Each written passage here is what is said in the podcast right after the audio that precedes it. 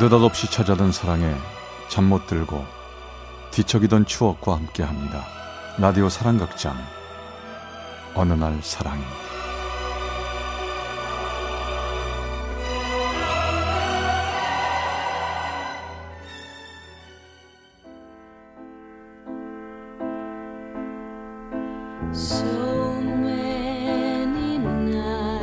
어느 날 사랑이 제 112화 시련 속의 사랑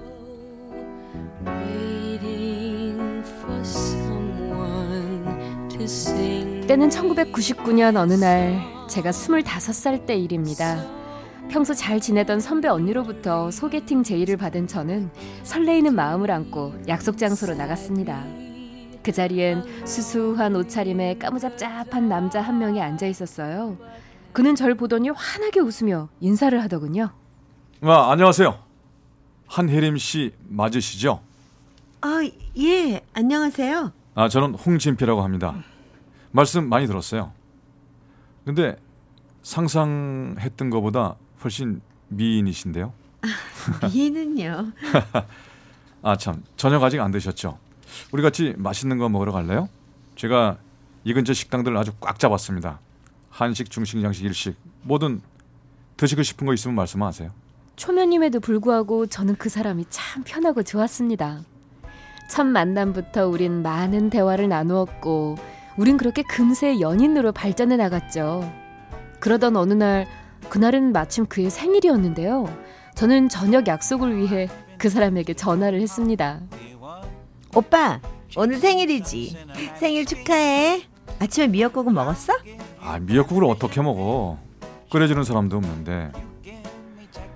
아, 참 이래서 혼자 사는 남자는 외로운 거라니까. 에이, 알았어, 알았어. 내가 얼른 오빠 집에 먼저 가서 맛있는 미역국 끓여 놓을 테니까 일 끝나는 대로 빨리 와. 알았지? 아, 그래, 알았어. 근데 오늘 울산까지 갔다 와야 해서 좀 늦을 텐데. 뭐 그래도 기다려 줄 거지? 알았어. 생일상은 차려줘야지 뭐. 어쨌든 항상 안전 운전하고 걱정 말고 미역국이나 맛있게 끓여 놓으시죠. 그럼 이따 봐. 저는 그 사람의 자취방에 가서 나름대로 열심히 생일상을 차렸습니다. 직업상 항상 운전을 많이 해야 했기 때문에 늘 걱정되는 마음이 많았는데 그날따라 너무 늦더군요. 저는 슬슬 걱정이 되기 시작했습니다. 그런데 바로 그때 여보세요? 아 여보세요. 어 저 저기 거기 홍대리 집 맞죠? 네, 그런데요. 어 저 같은 직장 동료인데요. 홍 대리가 교통사고가 났습니다. 빨리 병원으로 좀 와주셔야겠는데요. 뭐, 뭐 뭐라고요? 사고요? 전 순간 하늘이 무너지는 것만 같았습니다. 불과 몇 시간 전까지만 해도 웃으면서 통화를 했던 사람이 교통사고가 났다니 전 정신없이 병원으로 달려갔습니다. 그 사람은 응급실에 있더군요. 다리를 많이 다쳤고 잘못하면 한쪽 발목을 절단할 수도 있다는 청천벽력 같은 소리를 듣게 됐습니다. 당황한 그의 가족들은 그를 서울 큰 병원으로 옮겨 치료를 시작했고 그때부터 저는 대전과 서울을 주말마다 오가며 몇 달간이나 그의 병문안을 갔습니다. 그런 저를 보고 그의 어머니는 이러시더군요. 아유 아가씨 주말마다 오기 힘들지 않아요? 힘들긴요. 전 괜찮아요, 어머니. 아유 그래도 아가씨가 있어서 얼마나 다행인지 몰라요. 진표가 아가씨 때문에 주말만 기다리고 주말에만 웃는다니까요.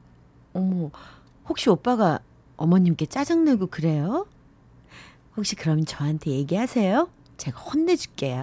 아셨죠, 어머니? 그 후로도 그는 몇 번의 수술을 거쳤고 다행히 발목 절단은 하지 않았지만 발가락을 세 개나 절단해야 했습니다. 게다가 수술 후 고열과 다리 통증 때문에 하루하루 견디기 힘들어 했었죠. 그러다가도 제가 오는 날이면 언제 그랬냐는 듯 휠체어에 앉아 본인 스스로 씻고 면도도 하고 저를 기다렸던 겁니다. 오빠, 아 추운데 오늘도 밖에서 기다리면 어떡해. 아 감기 드니까 어서 들어가자. 아니야. 네가 오는 날은 하나도 안 추워. 자, 얼른 들어가자. 이러다 네가 감기 들겠다.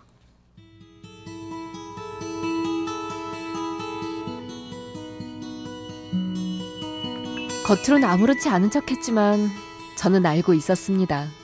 언제부터인가 그 사람이 불안해한다는 거려. 혹시나 제가 오지 않을까. 혹시나 제가 떠나버리진 않을까.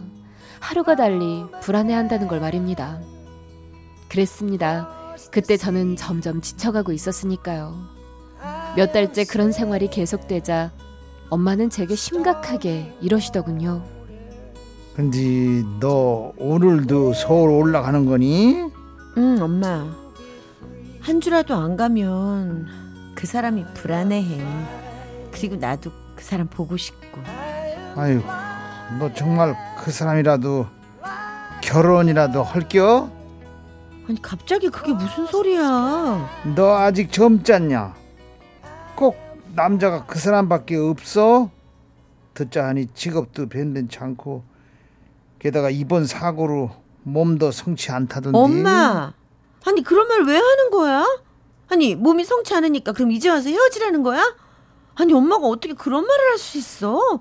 딸 가진 애미 마음은 다 똑같은겨 아직 새파랗게 젊은 내 딸 이왕이면 능력 있고 근정한 남자한테 시집 보내고 싶은 게 당연한 거 아니야?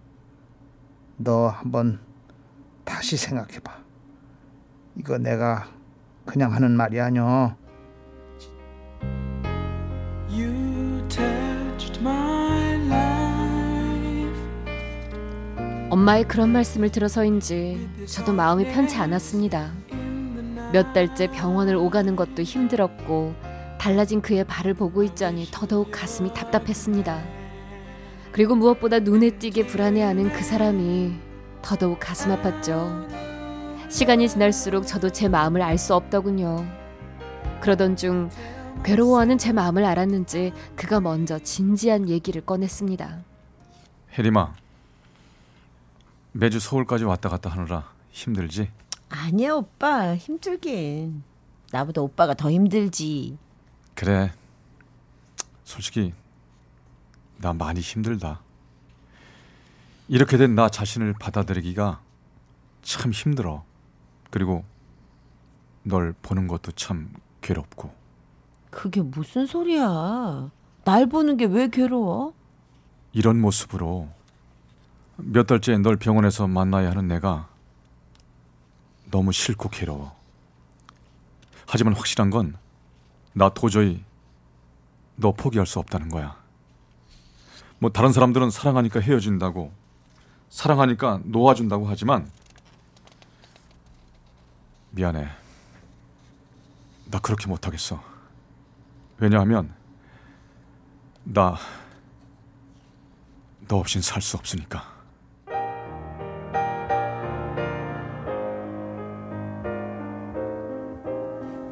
그날 전 확실히 깨달았습니다. 그 어떤 사랑도 우리를 막을 수 없다는 거려. 퇴원 후 그는 엄청난 노력과 정신력으로 당당히 다시 운전 일을 할 수 있었고, 우리는 지금 결혼을 해서 일남일녀를 낳고 행복하게 잘 살고 있습니다. 지금도 가끔 아이들이 신랑의 발을 보며 묻습니다. 아빠, 아빤 발이 왜 그래요? 그렇게 물으면요. 그 사람은 그럽니다. 아빠가 엄마를 너무나도 사랑해서 하늘이 질투한 거라고. 하지만 아빠 사랑이 너무 커서 다시 우리를 맺어준 거라고 말입니다.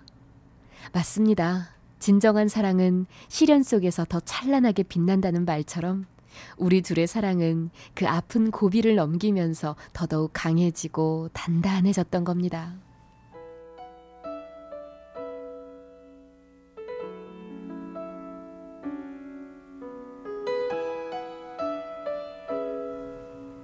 스물다섯에 만나 사랑이라는 게 얼마나 서로를 행복하게 하는지 그를 통해 알았습니다.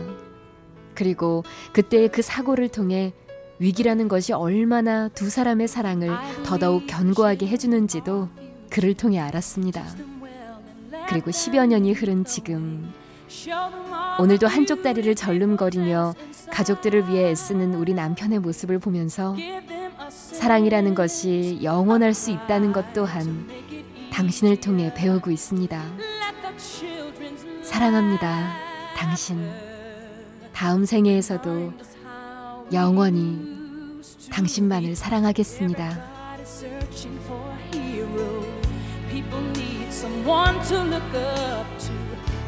어느 날 found 사랑의 제 anyone 112화 시련 속의 사랑 충남 연기군 금남면의 한상림 씨 사연이었습니다. So I learned.